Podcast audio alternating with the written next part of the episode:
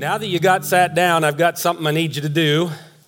Um, and maybe we, I, I need for you to have a Bible. I don't know if you brought your Bible with you, but if you could make your way to the back and find one, uh, we're gonna, you're gonna help me preach my sermon this morning. And there's also some handouts right on the little table beside the sound booth. And uh, I'd like to have about four people help hand those out. Um, let's see, where's Carl at? He was here. Dustin, could you help me out? Um, Tom, could you help me out? Emily, thank you. If you could uh, see to it that most people get some of those, or every couple or so forth, something like that. For those of you that don't know me, I'm Phil DeBoof. I lead the pastoral care team here at Third Church, and it's a privilege to be able to uh, minister God's word to you today here in the auditorium. And um, tell you a little bit more about myself, if you drove in and saw that pickup with a motorcycle in the back this morning, that's mine. Uh, my Vulcan, I'm tired of not being able to ride around here, so I'm just going to drive until I can find some warm weather and no wind. I might be at it all week, I don't know.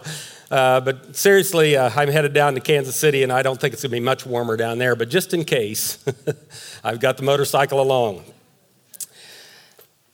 Today, we're going to be reading from James but before we do that, I like the book of Romans. I love the book of Romans. It has verses like, There is therefore now no condemnation to those who are in Christ Jesus, who walk not after the, the flesh, but after the Spirit. I like the verses in Romans that says, uh, uh, for you did not receive a spirit that makes you a slave again to fear, but you received the spirit of sonship, and by him we cry, Abba, Father. How many of you have cried out to God this week that way? Lord, I need you. I need you now. I need you to be my Father. I like the verses in Romans where it says, In the same way, the Spirit helps us in our weakness. We do not know how to pray, what to pray for, but the Spirit Himself intercedes for us with words that can't be uttered. And then I like the verse in Romans that says, What shall we say in response to this? If God is for us, who can be against us? He who did not spare his own son, but gave him up for us all, how will he not also, along with him, graciously give us all things? Don't you like that kind of a verse? Goes on to say, Knowing all these things, we are more than conquerors through him who loved us. Did I ever tell you what that verse meant, more than conquerors? This is kind of a crazy, crazy explanation of that, but uh, imagine a boxer going into the ring. He fights 15 rounds, he's bloody, uh, but he wins the fight, and the, the referee takes his arm and walks him out of the ring. He's a conqueror. He brings the prize check home to his wife. She's more than a conqueror. Think about that a little bit. We are more than conquerors through him who loved us. I love those verses, for I am convinced that neither death nor life, neither, neither angels nor demons, nor the present nor the future, nor any powers, neither height nor depth, nor anything else in all creation will be able to separate us from the love of God that is in Christ Jesus our Lord. I love the book of Romans. And then there's James. Consider it pure joy, my brothers, when you fall into trials of many kinds. For you know that your faith works perseverance. Per- perseverance creates character. I was with a family in a hospital room this week, and we talked about that word perseverance. And it's kind of like running the two mile in track, you know? you can't even sprint. You just, you're just slugging it out all the way around. Hopefully, you can make that eighth lap. Perseverance is a tough, hard word. In fact, I was going through the book of James this week and, and I was getting very uncomfortable with a lot of those zingers that he throws at you, one liners like, uh, if you don't keep a tight rein on your tongue, your religion is useless, he says.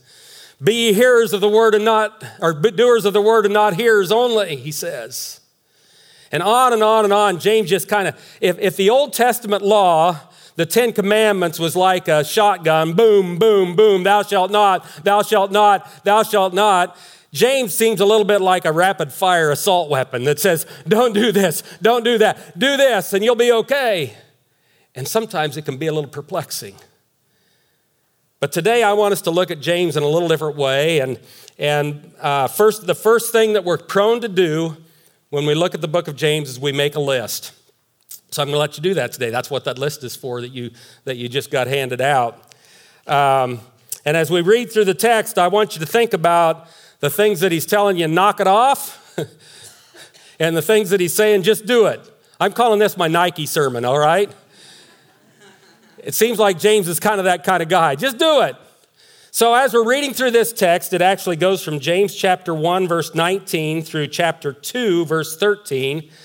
I want you to make a, create a list in your mind or on the piece of paper, and I'll give you a little bit of time after we read it to look at some things we're supposed to knock it off and some things that we're supposed to just do it. All right? So let's read God's word together. Verse 19 of chapter 1. My dear brothers, take note of this. Everyone should be quick to listen, slow to speak, and slow to become angry. For man's anger does not bring about the righteous life that God desires. Therefore, get rid of all moral filth and the evil that is so prevalent, and humbly accept the word planted in you, which can save you. Do not merely listen to the word and so deceive yourselves. Do what it says. Anyone who listens to the word but does not do what it says is like a man who looks at his face in a mirror and after looking at himself goes away and immediately forgets what he looks like. But the man who looks intently into the perfect law that gives freedom and continues to do this, not forgetting what he has heard but doing it, he will be blessed in what he does. If anyone considers himself religious and yet does not keep a tight rein on his tongue, he deceives himself and his religion is worthless. Can I stop and meddle for just a little bit? Has anyone let go of their tongue a little bit this week? I have. How's that make you feel? If you don't keep a tight rein on your tongue, your religion is worthless. Hmm. Think about that next time you want to have a little bit of loose speech. Ouch. Religion that our God, our Father, accepts as pure and faultless is this to look after orphans and widows in their distress and to keep oneself from being polluted by the world. Then he goes on, My brothers, as believers in our glorious Lord Jesus Christ, don't show favoritism. Suppose a man comes into your meeting wearing a gold ring and fine clothes, and a poor man in shabby clothes also comes in. If you show special attention to the man wearing fine clothes and say, Here's a good seat for you, but say to the poor man, You stand there or sit on the floor by my feet, have you not discriminated among yourselves and become judges with evil thoughts? Listen, my brothers, has not God chosen those who are poor in the eyes of the world to be rich in faith and to inherit the kingdom he promised those who love him? But you have insulted the poor. Is it not the rich who are exploiting you? Are they not the ones who are dragging you into court? Are they not the ones who are slandering the noble name by, which, by whom you belong? If you really keep the royal law found in Scripture, love your neighbors yourself, you are doing right. But if you show favoritism, you sin and are convicted by the law as lawbreakers. For whoever keeps the whole law and yet stumbles at just one point is guilty of breaking all of it. For he who said, Do not commit adultery, also said, Do not murder. If you do not commit adultery but do commit murder, you have become a lawbreaker. And maybe I could add to that, since most of us probably aren't in the adultery and murderers camp, uh, if you show partiality, ouch, you've become a lawbreaker and you're guilty of them all. See why I say James is kind of tough? He hits right where it hurts. Speak and act as those who are going to be judged by the law that gives freedom, because judgment without mercy will be shown to anyone who has not been merciful. Mercy triumphs over judgment. People of God, this is the word of God. So, what I want you to do with that little sheet as we read through this, I want you just to think about it, and you can do it in a group of three or four. If you'd like to do it by yourself, that's fine too. Uh, groups of two, whatever works out where you're sitting. Uh, what are some things that James is telling us to knock it off? And what are some of the things that he says, just do it? All right? We'll take about two or three minutes just to kind of uh, see if we can come up with six or eight of each of those, and then I'll have you share some of them. All right. Now, how many of you would like to share some of your discovery with us today? What are some things that we're supposed to get rid of according to this passage in James? Anyone want to start us off? Yes, Preston. Uh, favoritism. favoritism. Good.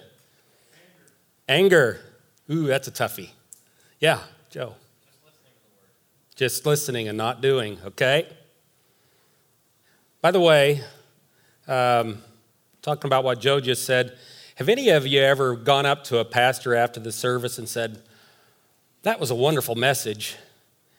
And then they call your bluff? Have you ever had that happen? I had that happen just Tuesday. I meet with Pastor Kevin every Tuesday. And, uh, and uh, I really did enjoy his message on t- uh, last Sunday. And, and the first thing I said, Pastor, that was a really good message. And he said, What stood out to you? Uh,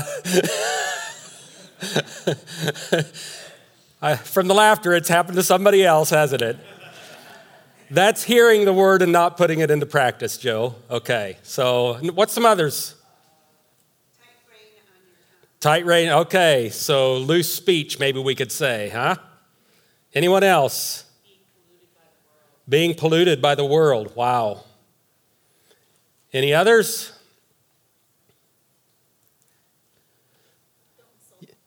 Don't insult the poor. Good. Right back here. Do not murder. And do not commit adultery. What, what else did we see in here?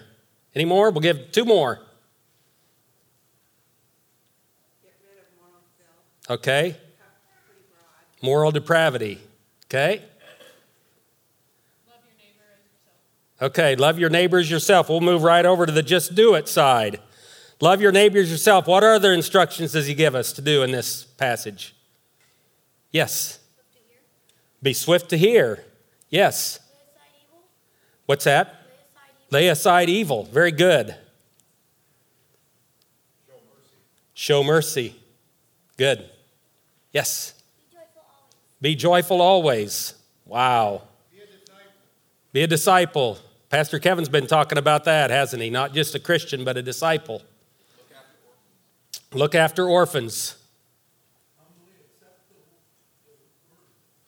Humbly accept the word. Eric, we're coming back to that. That's a key one right there.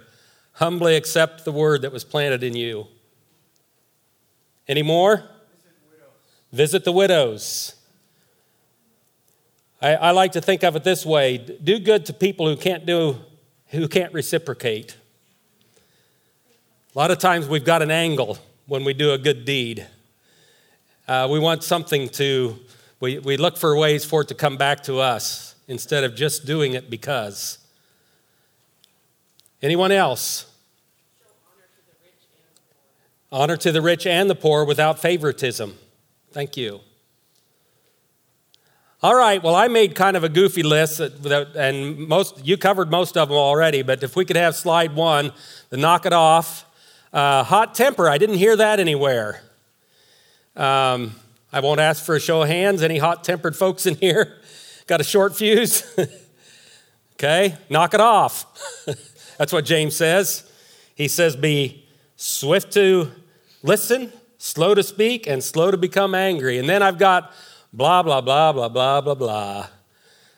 Those people that just talk all the time without having anything to say.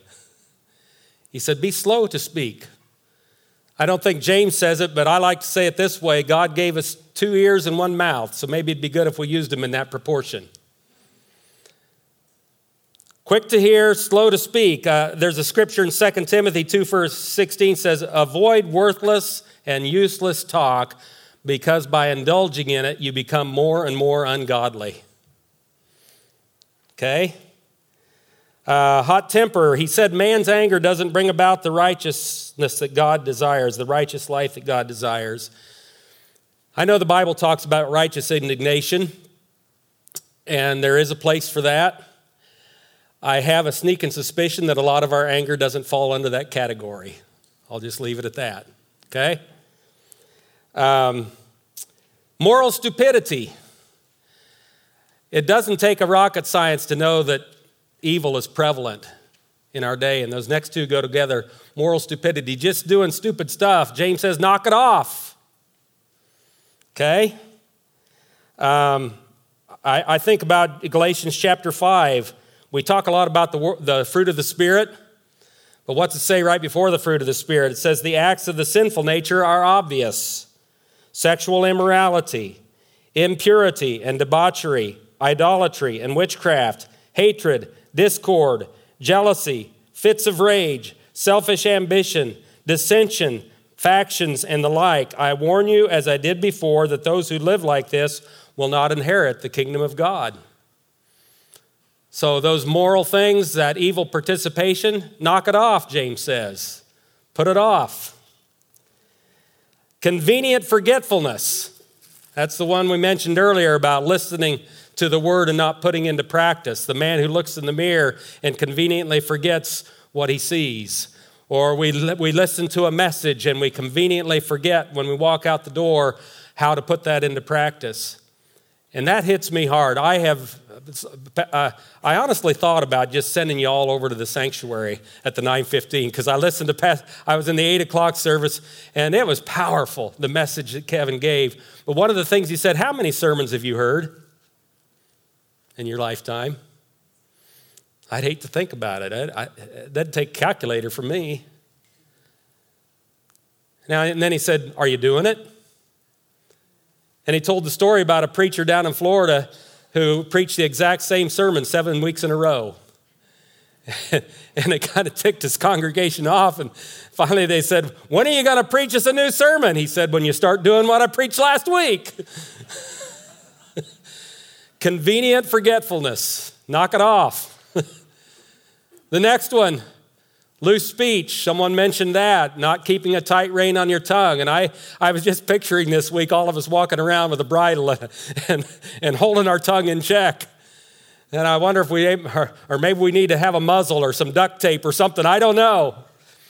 Somebody said the tongue, well, James said it. He said the tongue is an unruly evil in chapter three. He said, and it puts, it'll set a big fire out of a small little kindling.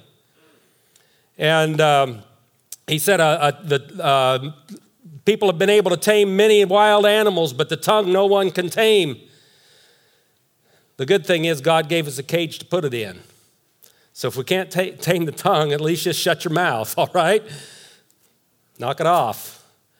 That's James talking. Okay, discrimination, partiality, and evil judgment. He talks about in verse uh, chapter 2.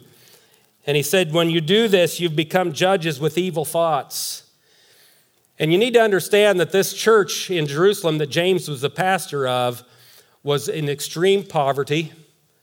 Uh, Jerusalem had been hit hard by famine, by uh, political control of the Roman Empire, and the people who named the name of Christ were not able to do business. They were not able to attend the schools. They were not able to have a voice. They were not able to have anything. They were poor and destitute, and about 2% of the population controlled all of the wealth in that day.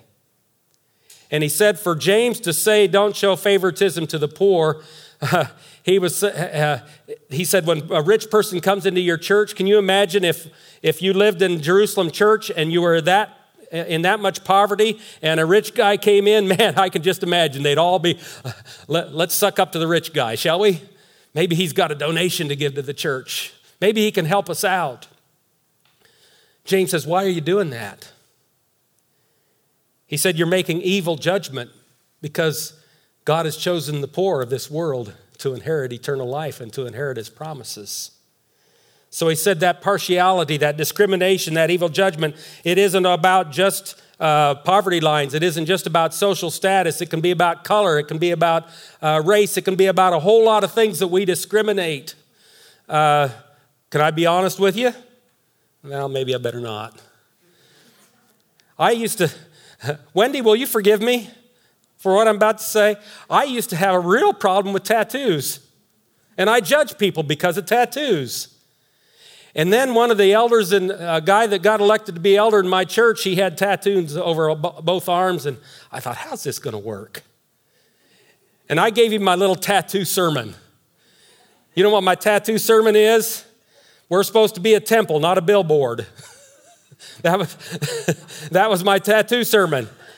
And then I, then I got to know this guy. His name was Joe. And he had a heart for God like nobody else I had ever met. And I thought, okay. maybe people can have tattoos and still go to heaven. Just maybe. This was a long time ago, okay? I'm just telling you, that's how we judge. Am I telling the truth? I don't know what it is for you. Another hang up I have is, and we won't go here, but politics. I judge people by their pol, and and that goes nowhere. Let me tell you, it goes nowhere. All of that stuff, James says, is evil judgment. So knock it off. okay. Now let's get to the things he's telling us to do. Just do it. He says we're supposed to be quick to listen. In other words, we have our ears open. We, we had a, uh, a seminar in our staff meeting on Tuesday. We watched a video about political discussion, having grace filled political discussions. And the, the ones that, it was a, a, conservative and a liberal who were giving this speech, and, and uh, they said they wrote a book together, and the name of the book was, I Think You're Wrong, but I'm Listening. I thought that's a good posture to have. This, James isn't telling us just to uh, be, have an open mind and not have views about anything or have convictions about anything, but he does say, listen, have your view, but listen. Don't close your mind to your brother and sister in Christ. Listen, maybe we can come together and we can find out that we, we agree on a whole lot more than we disagree on. Be quick to listen. Someone else mentioned to be humble and receptive to the Word of God that's planted in our hearts. Then the next one I have is practice what you preach. Don't just hear it, but put it into practice. I think there's more damage done to the church of Jesus Christ by people who talk the talk but don't walk the walk. And I've been there, done that, and your words fall empty if your life is not backing up what you say. So practice what you preach. Then he says, look intently into the word. Pastor Kevin this morning in the earlier service said, if we don't entertain God's truth, we will entertain Satan's lies. People, we need to be filling our minds. That's where the, play, that's where the battleground is. That's where culture is trying to get its fang, its uh, grip into us, its claws into us. And if we, allow, if we don't fill this with the Word of God, if we don't entertain God's truth and let it saturate us, we will entertain Satan's lies, and it's all downhill from there. So, in the battleground of the mind, look intently into the Word and be transformed. Uh, another one is pollution control. It says, keep yourself from being polluted by the world. Now, I don't know what that means, except there might be some times to shut the television off. There might be some times when you say, okay, enough is enough. I, uh, Nader, can I, can I share just a quick story? Nader's my buddy over here, and I'm going to share a little bit more of their story in a little bit. But uh, several months ago, Nathan, Nathan Van Engen uh, texted me, and, and he was asking about a certain television show and said, Is that a, should I be watching that? And I thought, what a great heart for a, for a young man. Thir- are you 13? 14, you, uh, growing up on us. 14 year old Nathan is asking, Should I be watching that? And it convicted me. And so I texted him back and I said, Well, here's my rule of thumb, Nathan. If I could have Jesus sitting on the couch with me and watching that show with me, we're all good. But if I'd be embarrassed about what came on while Jesus was sitting beside me, maybe we'd ought to shut it off. And we didn't text back and forth for quite a while, and I was in the hospital with him just uh, or no, I was in their home last week, and he said, You know what? I haven't watched that show since I talked to you. That's, that's the way to do it, Nathan. That's the way to have pollution control in your home. All right. Then authentic hospitality. Uh, we have an opportunity. Brett's going to show a video a little bit later how we can have authentic, uh, uh, authentic hospitality in our homes. And that's not showing favoritism to the rich or the poor, but that our home is open to all and that we can have that as a place to meet together at a table and share the goodness of God together. Practice hospitality in the church, in our home, on the job. And then show mercy. And this is where I really want to land today. Verses 12 and 13 speak and act as those who are going to be judged by the law that gives freedom, because judgment without mercy will be shown to anyone who has not been merciful. Mercy triumphs over judgment. You know, when I was reading this this week and I got to that part that says if you break one of the laws, you're guilty of all of them, it was just like somebody knocked the wind right out of me. Because I thought, here I am making a list again. I couldn't even keep the Old Testament list, and now I'm just adding more stuff to it. How am I ever going to be able to do this and keep them all? And it, it hit me hard. It says, Phil, you'll never be able to do it. It's hopeless. I'm having a hard enough time with the Big Ten, let alone all these that they're adding on. And then I read that last verse that says, Mercy triumphs over judgment. And it hit me really hard that we are never, ever in our strength going to be li- able to live up to the standard that God desires. And I don't want any of us to walk out of here with a new list. You got your list? If we, all we can do is come to church and get a new list of how to try to behave, we've missed the point. But if we walk out of here humbly accepting the Word of God that has been planted in us, then it can grow into fruitfulness. Because you see, at the cross, Jesus did everything right so that we could have His righteousness. We aren't made righteous by following the book of James, as much as I appreciate the practical teaching that's in this book. We are made righteous only by the blood of Jesus Christ at Calvary's cross. Don't ever forget it. And you know, there's a, there's a danger as we gain time in our walk, as we get more fluent with Scripture, we become better judges. and we actually become hearers of the word and not doers of the word. When we start to look at everybody else, when we start to even uh, uh, walk in condemnation ourselves, because Romans does say there is therefore now no condemnation to those who are in Christ Jesus. Don't let James beat you up, okay? Is that a fair statement?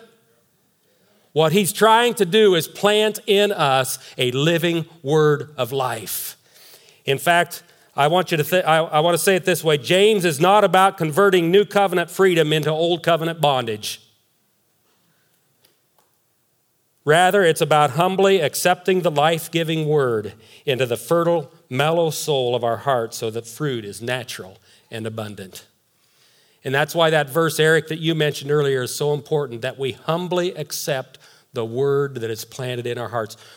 Why do you say humbly? Because I realize I can't do it. I look at that list, it says knock it off, and say, oh man. And then it says just do it, and I think it's impossible. And that brings me to a point of humility that says, Lord, I can't do this, but you can through me. Plant your word in this mellow heart of mine that I've broken up the fallow ground and received the seed of the word of God so that it can be fruitful and grow into a beautiful plant. I don't want Third Church to be a place that keeps all the rules. I want Third Church to be a place that's in love with Jesus and His Word is alive and growing in us. So soak it up, folks. Soak up God's Word, not so that you can memorize it, just memorize it and then walk out of here and live as you please, but soak it up so that you can be transformed by the nature of Jesus Christ. I'd like to share two real life stories in closing today. Um, two real life stories in real time that happened to me just in the last three weeks. And praise team, if you want to come on up. I mentioned Nathan earlier, and thank you for being here, Van Engens. When I asked them if I could share this today, they said, Well, yeah, but with one condition. Sometimes when you get up there and talk about a family, everybody thinks they've got it all together, and they said, We don't have it all together. Is that fair? hey, we're just walking this with you, okay? We don't have it all together either. But I watched, I went into the hospital room with uh, Nathan on, I don't even remember what day it was, Wednesday, maybe? Tuesday? it all runs together, doesn't it? Wednesday, thank you. And I want to tell you something about this guy. He changes the atmosphere of every room he's in because he's in love with Jesus and it shows. And he had just, he was waiting on an MRI that was looking for more cancer. He's been fighting it for two years now, a little over two years. And he was waiting for, uh, to get an MRI, and then there was, it was going to be a three hour MRI on his spine and his back and his brain because they were concerned that something, some new developments did not look good. So they had that going on. Um, and then they had to wait for the MRI to be, to be read and to get back to them. And They didn't know how long that would be. It could be a few hours, it could be a few days. So you can imagine what that was like. And yet, when I came in the room, Nathan was all about the love of Jesus, and he's okay. He's okay. And I want to read just a little bit from the Caring Bridge that that they shared on that day. The message on Sunday was James 1 2 about finding joy in facing trials to test your faith and get perseverance. All four of us immediately thought about Nate's cancer. My first reaction was enough with the trials. I'm over it and I don't even want to persevere. And how in the world am I going to find joy in it? Anybody ever been there? See, Sonia, you're not alone. I'm over it and don't want to persevere. I prayed about it in the morning before I had to take Nate into the hospital, and I did get nudged that there has been joy in this. Little did I know he wasn't done with trials that week and that we'd have to face the scary tests again. I won't tell you all the joys I found, but the biggest ones are it has helped us to live less in the world and rely more on God. When they tell you that your son has a 40, 50% chance after five years, you can't fix it yourself. It's the worst news and shakes you to the core. You have to rely on the Lord, family, and community to get you through. Some people wonder how we do it and keep on going. That's the simple fact. It's bigger than what we can do for sure. Thank you for being our community. Thanks, Van Engens, Jeremy, Emily, Nathan, Sonia. And the other story happened on Good Friday. Real life story of people who are not just hearing the word, but they're putting it into practice. I was, uh, you remember the Good Friday service in the sanctuary? And at the end, we have a, had an elderly gentleman that had in the advanced stages of Parkinson's disease and was determined to go down for communion. And his name is Bryce. He's, a, he's a, a friend of mine. And he and his wife came down, and he could only take steps about like this. That's all the faster he could go. And I met him halfway and I said, Bryce, can I bring communion to you here? He said, No. He didn't say, Get out of my way, but I think that's what he was trying to say. I'm going to the front. And first, his wife served him communion. And then he could barely move his hands, but he reached down, he grabbed the cup and the bread and served his wife. The whole line got backed up for a long, long time, but nobody minded because the gospel was being acted out right in front of us. But the best was yet to come. I walked back with him. Took a long time to get to the back of the sanctuary, and we sat in the back row. And then the praise team started singing this song, and to the top of his lungs, as best as he could sing, Bryce was singing, All my life, you have been faithful. All my life, you have been so, so good. So this morning, as we stand and sing with the praise team, don't just hear the word, be doers of the word, just like Bryce, just like Nathan. If you'd like to receive communion, uh, please do so. If you'd like to take your list, your James list, your knock it off list, your just do it list, bring it to the cross, bring it to the communion, realize that He did it all for us. Okay? So let's sing together as we stand.